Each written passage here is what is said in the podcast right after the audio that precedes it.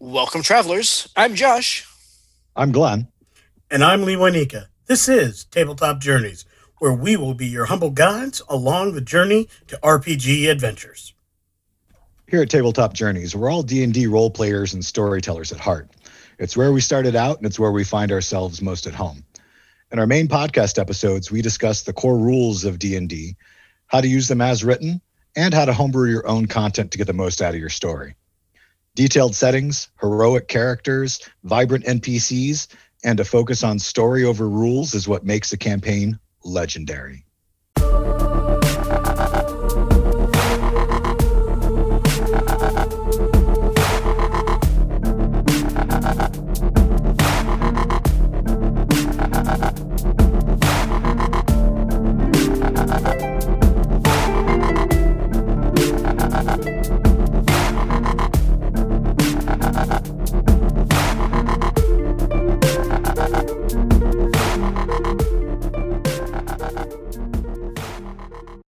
Welcome, everybody, to this week's episode of Tabletop Journeys. So, today we are going to continue with the work that we did a couple of weeks ago, where we broke apart all of the subclasses that are in the Rogue class.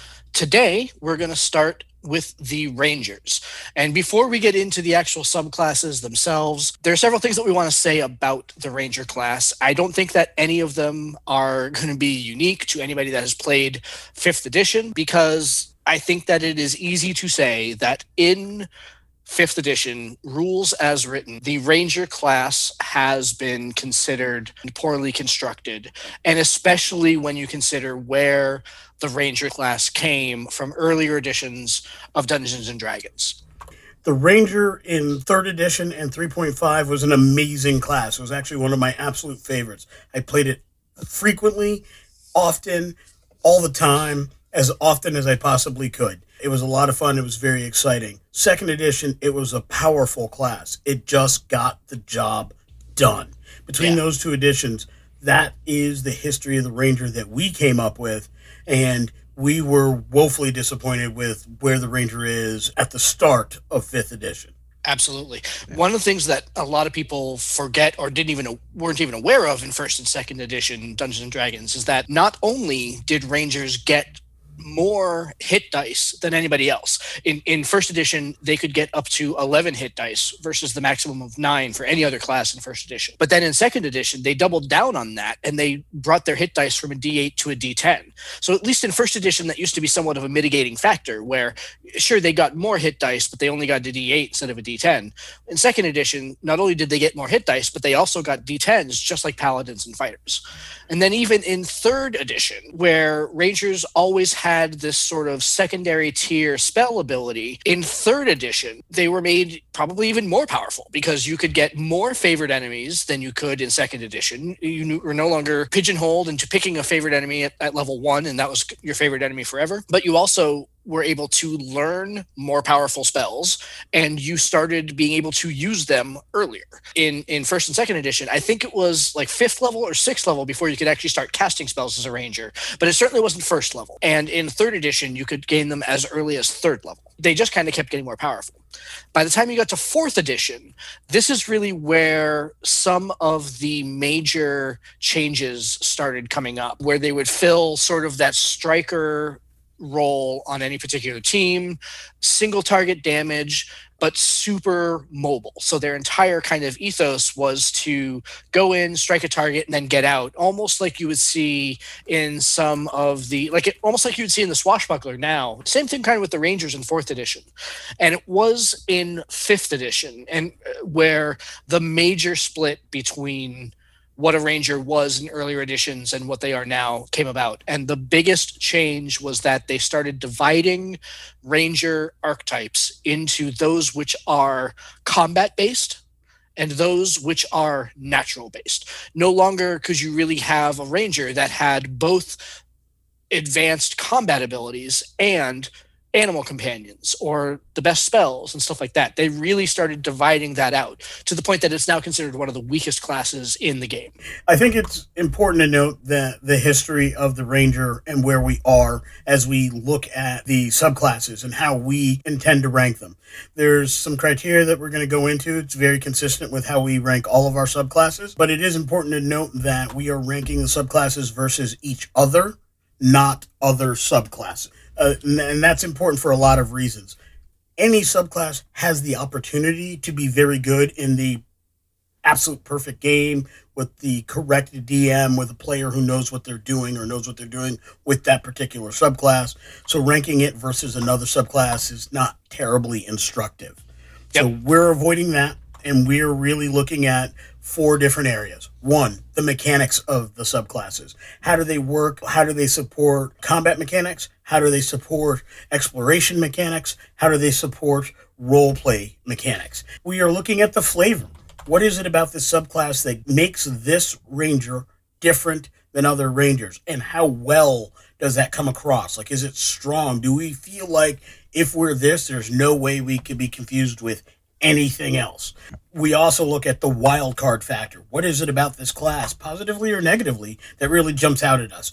In some cases, with some of these classes, these wild cards are going to drop the score. They're going to drop how we feel about them because it's important to note that we're looking at kind of, you know, what is it? What is this subclass actually doing here? Uh, what is it actually accomplishing, and if it's accomplishing anything? And finally, we're ranking these based on whether or not we've played them before and how badly we want to play them in the future. So let's dive in. We're going to start like we did with the rogues and go in the order that the subclass appeared in the books. And so we're going to start with the player's handbook. Uh, that episode was great, by the way. If anybody out there hasn't listened to it yet, check out the rogue sub, the rogue subclasses. It was a good time. They did a great job breaking it down. Well, thank you very much, Glenn. So we're going to go ahead and start with the Beastmaster, and I think that with the Beastmaster. I have to start with the Beastmaster because it's really the bottom of the barrel. This this subclass is is is pretty awful. So um, broken. It's to use so, the vernacular of the day. This subclass is trash. Yeah, it really is. It's trash. Um, Tasha's tried to make it better. And I think that there is a lot to be said about how Tasha's treated Ranger subclasses in general. Tasha's brought a lot of Ranger content to canon. The fighting styles were really good. I thought that that primeval awareness from the player's handbook was better than primal awareness from Tasha's, but I do like how they took the ranger ethos and made it closer to a druid in some of the ways that it goes about things. I think that that is a better constructed mechanical way of viewing how the ranger does things. You can't polish the turd that is the beastmaster. Like the the mechanics are weak. Oh. This is really kind of the first thing that divided the ranger into something that was either a good hunter or a creature that had an animal companion. And I thought that that was a bad choice right from the get go. Lewaniko, what do you think? I think there are significant flaws with this subclass, and those flaws really begin at concept. I think in the decision to decide what is the core of a ranger and what are elements of a kind of ranger, creators made a misstep here. I never consider the Beastmaster to be a kind of ranger. I simply consider the Beastmaster to be a ranger. And I think that, by concept, is why this subclass fails. Because at the end of the day, there's nothing about this that says this is special. In fact, everything about this should just be a ranger. And along with that, there are just mechanical flaws. The action economy is all off with this class if you're at a point where your character has to decide do I act and do an average of 10 points of damage or 12 points of damage, or do I have what's supposed to be the coolest feature I have, my creature, do the damage, and that is four damage or six damage? Why are you even having the companion act?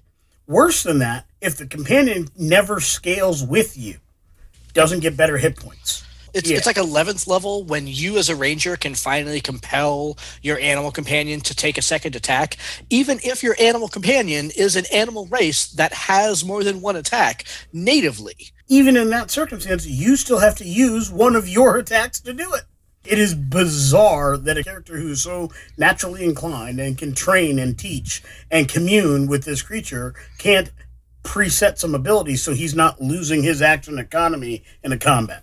So for my take on the Ranger, specifically the Beastmaster, not going to sugarcoat it. The subclass sucks. And you're hitting on the, I mean, the main thing, the quintessential image of a Ranger, like back in the day, was that guy with his pet and his bow. You know, he was the original Outlander, even Yeah. before he was a barbarian.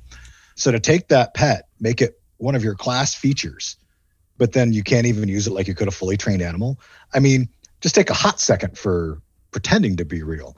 How hard would it be to train an animal to attack where your arrows are impacting? So it at least attacks the target you're attacking. But they set it up so you have to use your action to make him attack. That that's lame. I, I think Yep. it was an overcorrection. I think there was reasonable concern in the waning days of 3.5 that Rangers were lewd. They really were. If you were looking to multi-class in 3.5, you threw in some Ranger because that was a way to get some additional hit points, get some really cool strikes, Right. and if you hang on, hung on there long enough, some pretty impressive spells right off the rip. I think that uh, it, it, it is important to note that they were trying to fix it from being OP and they way overcorrected. They overcorrected to the point where it is, quite honestly, I think there are there are sidekicks that are more impressive than what a Beastmaster can. I think we have kicked the dead horse enough on this one. I think categorically, all of us rank the Beastmaster as the worst of the subclasses, right? Yes, the next one that was in the player's handbook was my biggest surprise of this this exercise and that's the hunter now leonika you and i disagreed a little bit in our rankings on here i was actually pleasantly surprised with how the mechanics started for the hunter. What i didn't like was how the subclass features fell into this dichotomy where at one level you get offensive features and then four levels later you get defensive features. And then four levels later you get offensive features again and then you get defensive features at the end. Like they already have that fighting style. They didn't need to do it again in the subclass even when you break out some of the individual abilities like at, at 11th level when you get volley versus whirlwind f- attack i'm not sure that the whirlwind fighting style necessarily matches uh, the ranger aesthetic for one and the volley is significantly more powerful because the volley allows you to go ahead and attack any creature that's within 10 feet of one point versus the whirlwind attack that only allows you to attack creatures that are within five feet of where you are. The volley basically gives you twice as many targets that you can hit in a single round. Like it's the, so that's pretty powerful Well, so here's where I made the argument that I think the scaling is a bit off. Depending on what you're doing for damage, especially if you're doing volley, your damage, unless you're using magic weapons and having a bunch of different add ons to your damage, is not going to scale very well at the level they give you that ability. that's fair Because that is a type of mechanic that benefits hitting minions horde of bad guys and one boss come at you, that ability isn't going to take out a big boss at the level you get that ability well. But it will clear lower level minions. So I think it's an ability that you get too late to be useful, therefore ineffective and not really part of my calculation other than meh. I think it's good, but I just don't think it's useful at the level you get it. Part of that comes back to where I feel the hunter class is. And I play a hunter. So I like it. And as far as the original ranger class, it is clearly superior. And I rank it relatively middle of the road as a general rule because I think there are elements that are really cool. There are just other elements that miss the mark, such as that one. I like all of the choices, but I think you really quickly get pigeonholed into doing a specific set of choices, almost like a feat tree, but not necessarily in a positive way. And Yep. so you're only going to be one kind of hunter. So you're not going to be able to switch between doing melee attacks and range attacks. You're either going to be very good at the at the melee or you're going to be very good at the range. And I think that's an important factor to keep in mind as you build a character for this. You really want to choose a fighting style that supports the features that you take because if you juxtapose those, you Yep. will be great at nothing and average to below average at everything. And, And because Yep. everything you get is also below what you need it to be at higher levels anyway, because they don't scale well, you are going to be average to below average and only getting worse as time progresses, as opposed yep. to starting off really well or to, to good. And even the, as things progress, you'll at least have impact, even though you will no longer in the later levels be a truly impactful part of the party. So for the hunter subclass, I can get behind it. Um, I'm all about you know flavor and what I can do to bring my flavor of my character to the game, even if I have to invent some of it on my own. But the hunter is a solid representation of what the what the ranger's supposed to be. Uh, it could be fun to play, and while it is a little bit short on the uh, actual I'm a hunter part of its flavor, I can add that on my own. So I could get behind it. It's a it's a, it's a decent subclass. I could have fun playing it. I, I enjoy the character that I play. I I feel that mechanically it can be weak, so I choose to make up for that in the role play. Like I made up yeah, role play flavor. Yeah, I made up for that in the skill choices I made, with the background choices I made to really cover the ground. So I am useful for the party in the exploration element that has nothing to do with class. I did that all out of the background and the skill choices versus yeah. the subclass features. And which I think is odd because Hunter is evocative there should be flavor that is I'm tracking down my enemy. You know, I agree Hunt- with you. It didn't have quite enough of yeah. that yeah. piece. Hunter's Mark needs to be a feature that you just get to use. It, mm. it you know, um, you get to use that uh, a number of times, a number of times per whatever the mark you want to make it uh, per short rest or per long rest, however you want to do it. Hunter's Mark needs to be a part of it. You need to be able to be the the, the person who gets their target.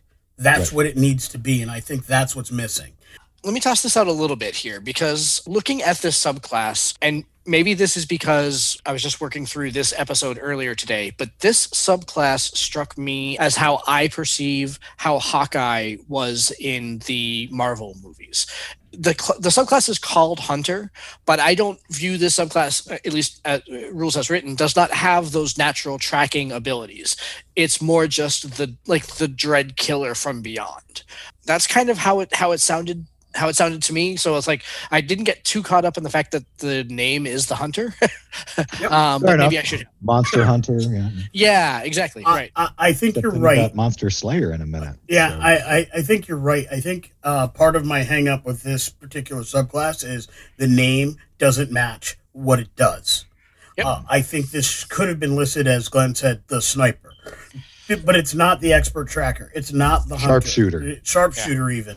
There are a number of things that could have been called. None of them are hunter, and and I think that's problematic. And I think even in the features, if you look at the feature options, I don't. N- none of them scream hunter to me, and I think that's the biggest challenge with this. We probably beat the poor hunter subclass to death, though. yeah, we yeah. did. Let's let's move away from the player's handbook then and start talking about the the three subclasses that are featured in Xanathars. The first one that's listed is a subclass that we want to talk about how subclasses were getting pigeonholed into particular roles or into particular progressions. The Gloomstalker is a subclass that is virtually useless unless you are in the Underdark that that ranger is just not going to be effective outside of the underdark. I think that somebody who starts a gloomstalker is really going to benefit from the new rule in Tasha's that allows them to switch their archetype as it progresses if the campaign changes to the fact that they realize that this subclass is not being effective. I think they absolutely will. Uh, an interesting thing that I learned when researching this episode was that that archetype switch only happens on a level where you get an archetypal feature. Yeah. So 3, 7, 11, and 15. And because of that, while it they will benefit from that, it still doesn't happen terribly often. And if you consider the fact that most campaigns don't go beyond 10, that's two shots to get this to figure this out and get it right. Yep. And one of those shots doesn't even count because that's when you first pick the feature which means you're going to play the bulk of the game in a subclass that is less effective if you're in a game where it would be less effective before you even have the opportunity by rule to change it. I think the Gloomstalker is an amazing class. I think it has flavor, it has mechanics, it's fun for players and the party as a whole. My biggest hang with hang up with this one is just that what Josh said, it really only works in a very specific and select type of game. So if you have a DM that's not doing a lot of night encounters, Gloomstalker's kind of left out. If you're not in the Underdark, Gloomstalker's left out. If your adventures are all broad daylight out in the open, Gloomstalker is less effective. A Gloomstalker is a fantastic NPC. Yes. They can be a really amazing player class too if you're running an Underdark campaign. But that's the Right. downside of creating a class or a subclass that is so environment based. You know, like if you create a character class, a playable character class that is designed to explore the elemental plane of fire. Okay. But what are you going to do with him when you're not on the elemental plane of fire? If you're not in the Underdark, what does this guy do? Yep. Yep. Definitely. So moving on from the Gloomstalker, uh, who we all like, but we see its limitations. I will say I ranked it higher because I've had players in my games play them to great effect. As a Oh, I could own it if I played in an Underdark campaign and like come up with a gritty personality. Yeah, I mean, they are the Ranger Edge Lord. I found as a DM that to give him his moments to shine, I had to really structure where my adventures took place. So I had to have lots of night encounters. I had to have deep forest encounters. I did add in a couple cavern environment encounters. So he always had his moments, uh, or he had the opportunity for his moments and other moments where he was just okay. I had the benefit of having a fantastic player play the Gloomstalker in my game, even though he doesn't play in that game currently. Uh, he still actually pops in, updates his character as the rest of the party levels. So he makes fantastic NPC reappearances from time to time. But moving on, we move on to the next uh, Xanathar's Ranger, which is the Horizon Walker. When I read through this subclass, uh, my big question was what do any of this subclass's abilities have anything to do with being a ranger? I wish I had an answer for you because I know. wow. You don't. Yeah. Wow. No. Because, and, and I say this on this podcast quite often, Josh, this is the section of the podcast where my job is to politely disagree with you and provide an alternate, edge, right? uh, yeah. uh, an alternate point of view. This is not one of those moments. I Um, mean, it is. It's it's a character that's exceptionally limited in scope. Again, just like the Gloomstalker, the powers are controlled so that you only get them once per rest. I mean, I I know that we're not talking about this class as a whole versus other classes, but there is something to be said for consistency across the game, and other classes get abilities tied to their proficiency bonus. So this class has got limited abilities that they can't use very often, and none of the abilities that they've got are ranger abilities. Yeah. So interesting that you bring that up. So I play in a game where one of our NPCs is a Horizon Walker. And I have been impressed with what the Horizon Walker does or has the ability to do in our game. And I'm looking forward to that Horizon Walker getting some of the higher level abilities as we go. Uh, currently, that character does not have them.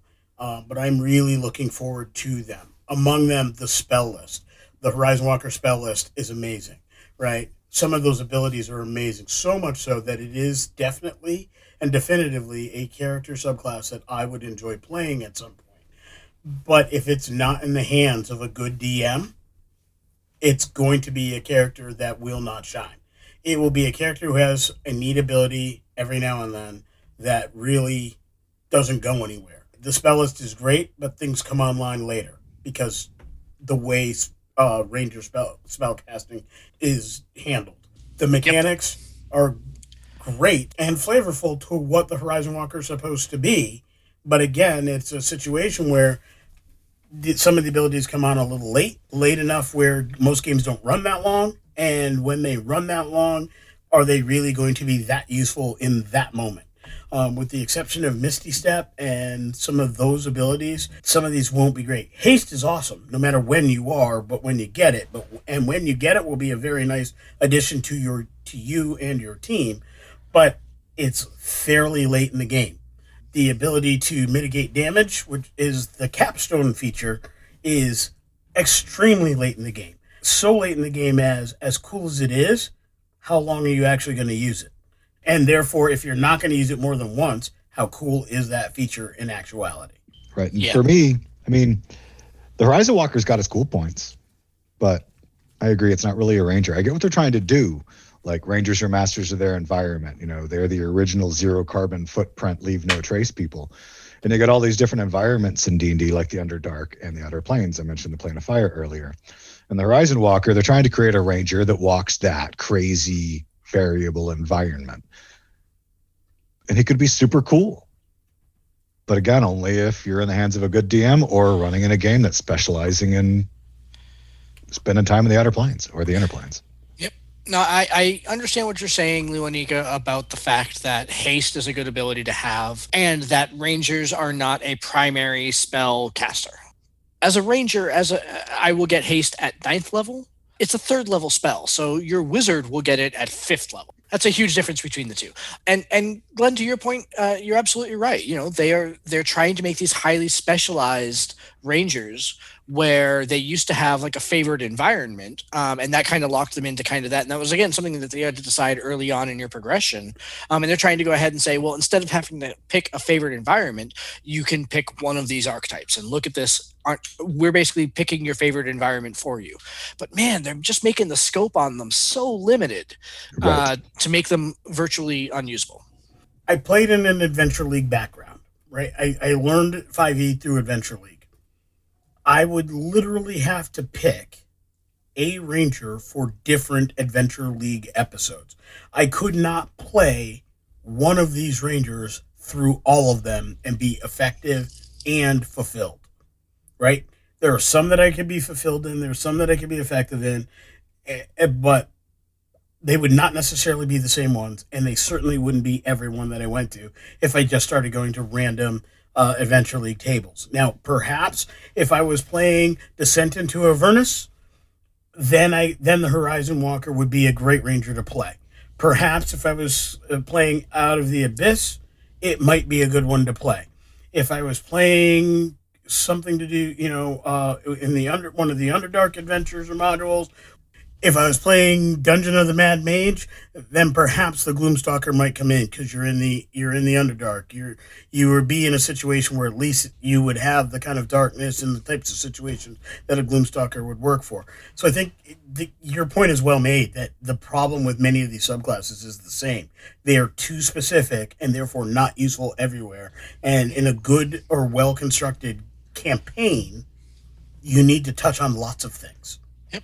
And not just that, but let's look at their most recent books, right? Uh, if you're in Icewind Dale, which ranger do you pick? I don't think any of them are good. I don't think any of them work.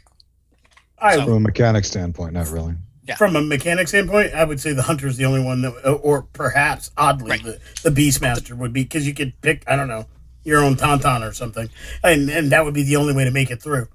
So now that I have led you down this primrose path, I will tell you which one you go ahead and pick. And that was my favorite of the subclasses in the Ranger list, and it's the Monster Slayer. If you're in Icewind Dale, the Monster Slayer is the one that you want because that is the Van Helsing style, super specialized, has the tools to do the job no matter what the job is that he's being asked to do this is the ranger that you want to go ahead and use. And this, I could not wait to play this. This was uh, of all the subclasses in the ranger class, this was the one that I ranked top of the list, um, and it was specifically because of how strong it, its spell class. I thought made uh, it, its uh, expanded spell list made a lot more sense than some of the other ones uh, that were in Xanathar's, and boy, the narrative and the flavor of this sub of this subclass are fabulous.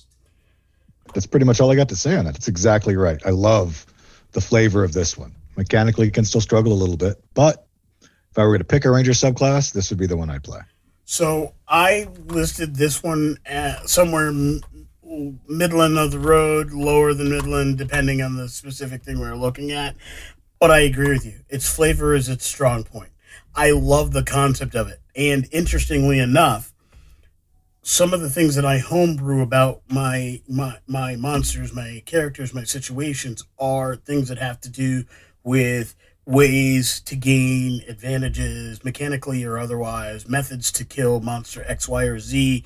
So this particular class fits perfectly into that game. But guess what? This again falls into how does your DM run it?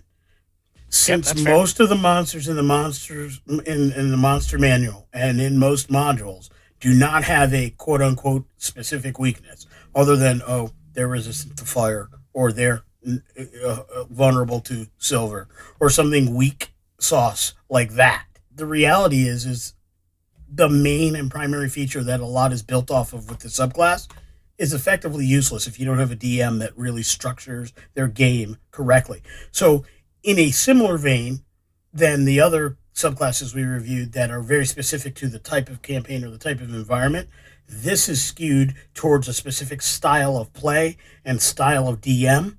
Because in the hands of a lesser experienced DM, and that's not a slight, that's just a fact, right? Coming up with neat little things that they're weak on, or neat little things that will cause them to pause in combat that you can take advantage of, or knowing how to identify the missing scale on Smaug, or whatever the case may be. This is an ability that is largely up to DM fiat.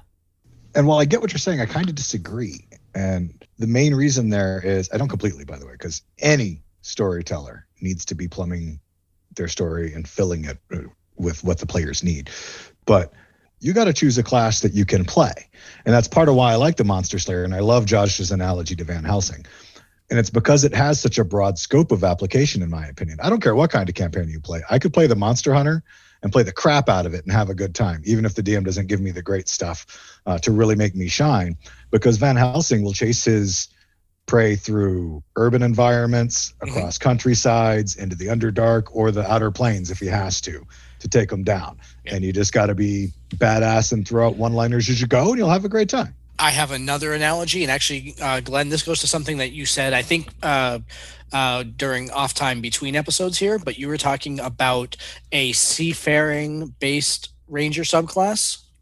So right. the monster the monster hunter is Van Helsing. It's also Ahab.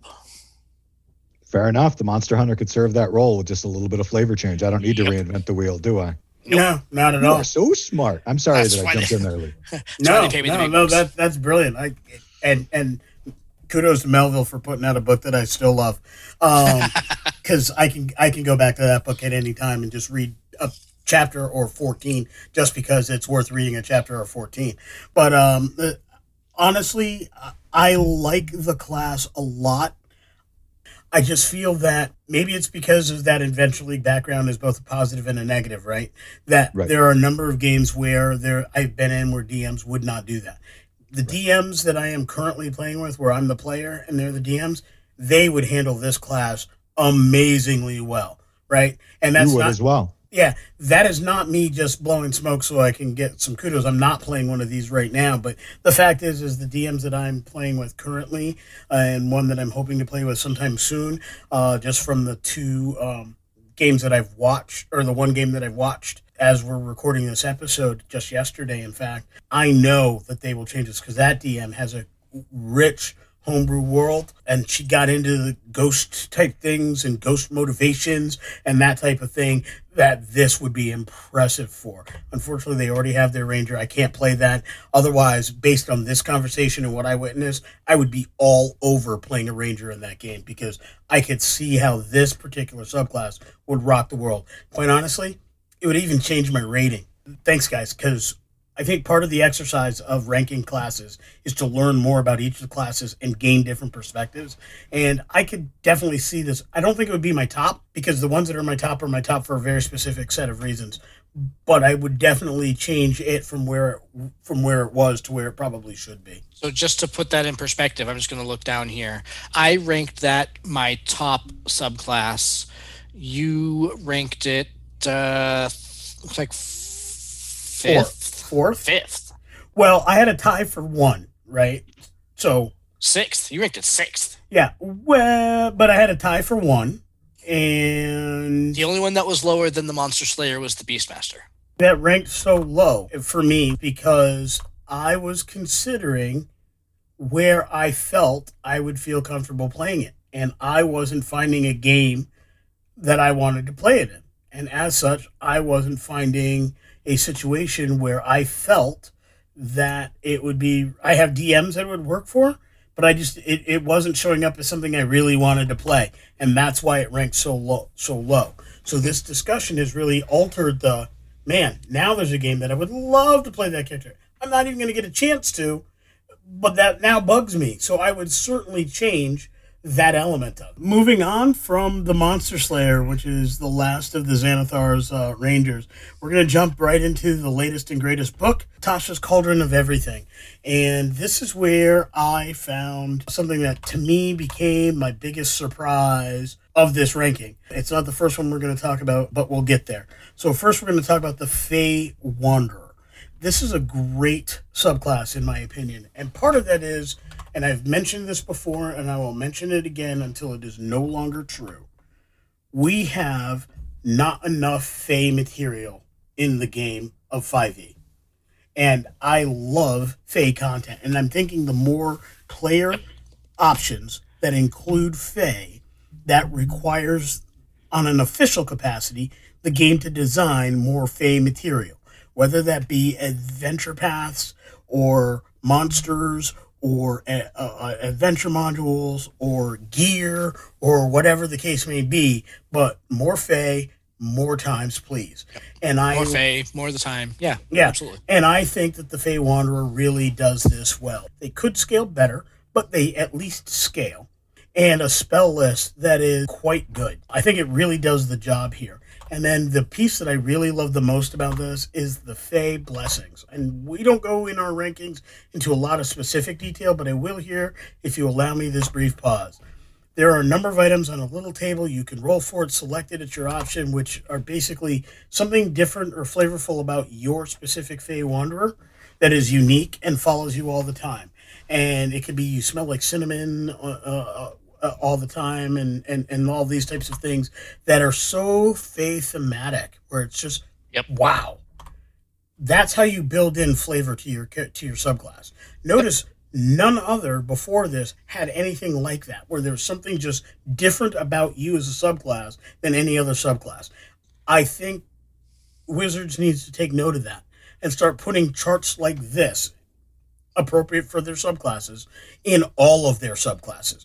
And I Absolutely. would even say revisit some of your old. You just did a book that revisited all your old classes. Throw this in for every subclass. I, I thought that this subclass was less less niche than a lot of the other subclasses, uh, and it was far more useful. And the narrative connection between the the mechanics of running one and the story behind what the Fey Wanderers are, uh, that was a really really strong connection.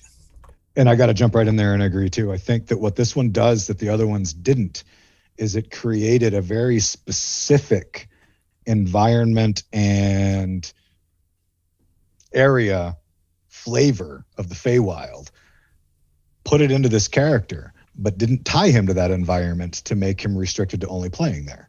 They added the awesome flavor of Fey, but left him versatile throughout the world. You know, if they could revisit the Gloomstalker as an example and find a way to add benefits that would make him awesome at night because of his time in the Underdark, yeah.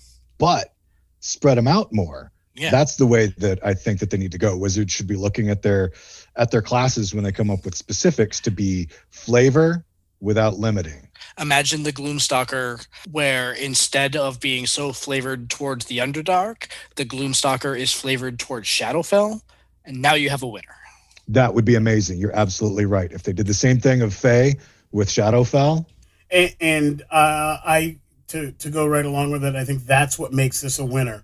Is you've got a character subclass that represents an environment that brings that environment with him wherever he goes. Yeah, you take, instead of having to go there to be effective. Yeah, you take a Fey Wanderer and you bring him to Icewind Dale, and he's bringing some Fey with him. Now you've got a Ranger, which is already cool, but yeah. everywhere you go, you've got this unique piece that you can add to your role playing.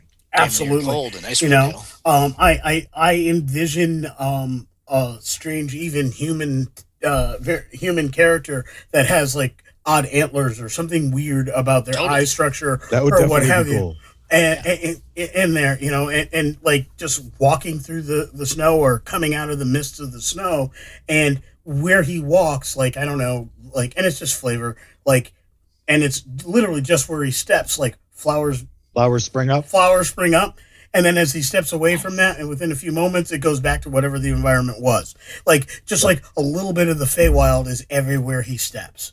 Yep. Yeah, and know? not even like wilted flowers; They're just fade out of existence. Exactly. Like they go back to the Feywild.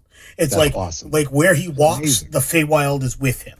And I think that that's the kind of thing that really makes this class sing. And honestly, my the number one class that I want to play next is this one. Uh, I have designs on a Gloomstalker because I think it would be cool in certain types of games. I'm waiting for the right game where a Gloomstalker will be like, that's the one I want to do. But this one, any game, if they're missing a Ranger, this is probably the next one I play. All right. We have one more in Tasha's Cauldron of Everything. This is one that when I first read the description, Lewanika, you and I were talking offline about this one uh, a little bit ago.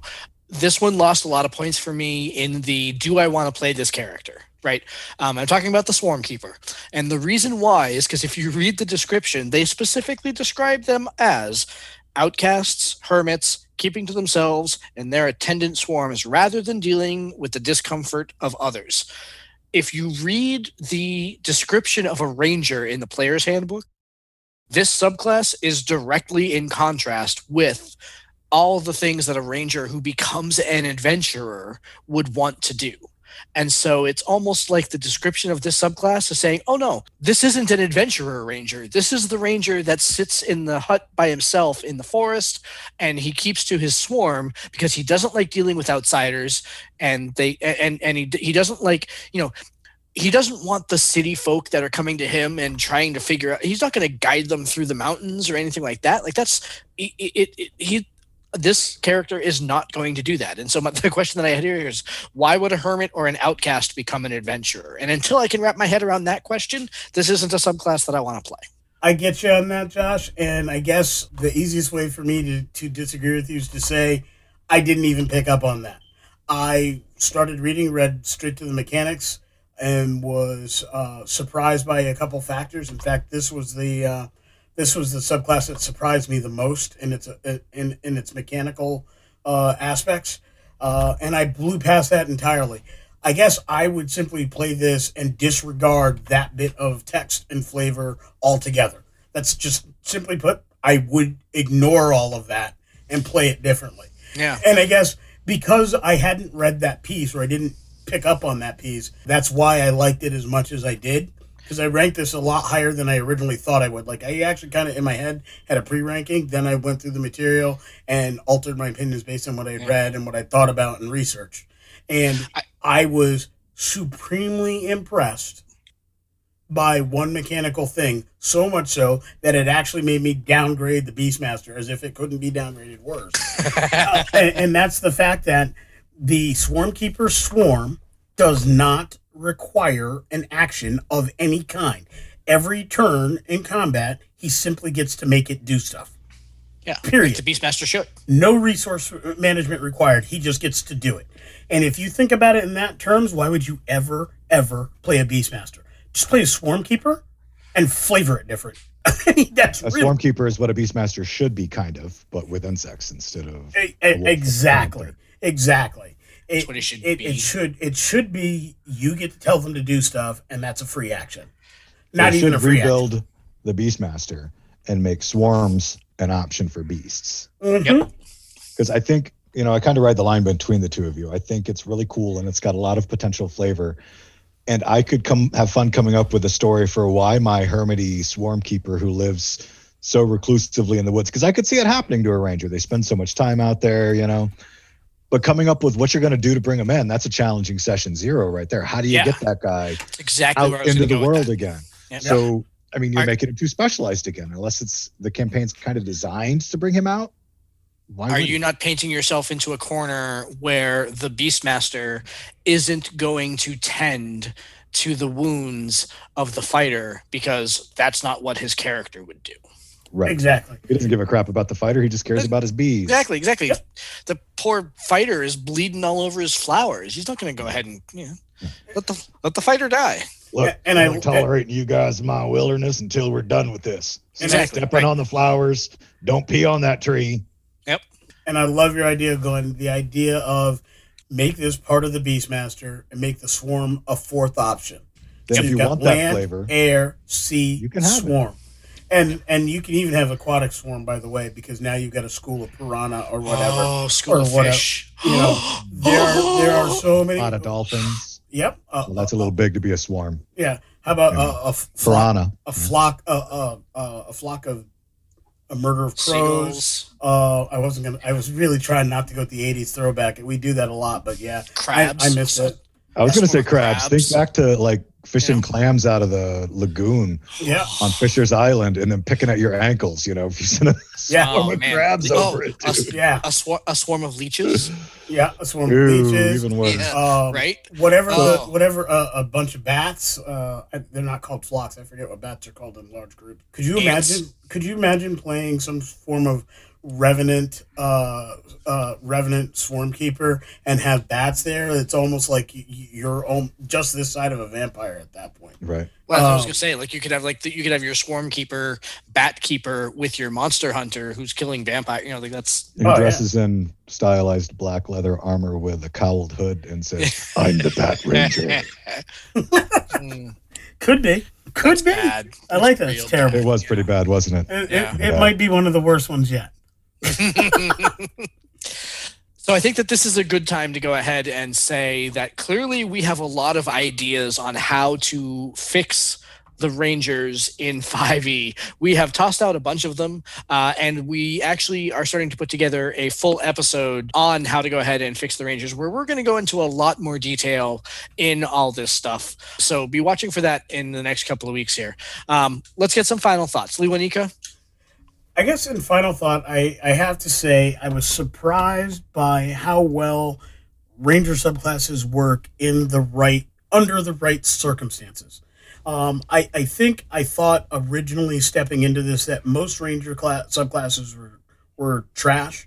They were not useful. Uh, other than the few I have some contact with, I really wouldn't ever want to play them. But my research has really led me to believe that um, I think unlike any other class in the game, Rangers are, as a whole, the subclass is so specific that you just have to figure out what you're doing and when, and then you're going to have something that could be fun and useful.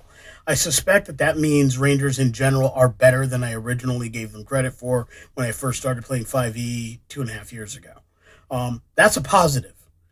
On the negative side, there's a lot of work that needs to be done to make these very useful. When we do that, that fix the Ranger class episode, we're not only going to have the discussion, we also plan to have some of our fixes prepared and available to see our fixes. So that's something that y- you and the audience will have the opportunity to uh, definitely take a look at in some fashion or another. Uh, I am going to slightly disagree with your positives. I still think that for the most part, the subclasses not only are highly specialized, but are not are not good. So I'll just leave it at that. Glenn, your thoughts? I'm going to kind of land in the middle. I, I guess I'm the middleman. So Shocking. Rangers have been one of my favorite classes since I first read their description out of the player's handbook. They used to be my go-to character. And I got to say, I am very disappointed with the treatment that 5e has given them, but I could still get behind it. Uh, with one very notable exception of crappiness. Beastmaster, excuse me. Um, I could play any of the other ones in the right setting and have a great time with it. But I very much believe in uh, bringing my characters to life and having fun with them no matter what they are. I'll pick some weird quirk that's fun to roleplay, even if I suck in combat, whatever. But I could see myself getting behind the eyes of either a Fey Wanderer or a Monster Slayer, running that Van Helsing style and rocking that out for an entire campaign. And that could be a good time. Um, so I could definitely see a Ranger and my players in, in my playing future.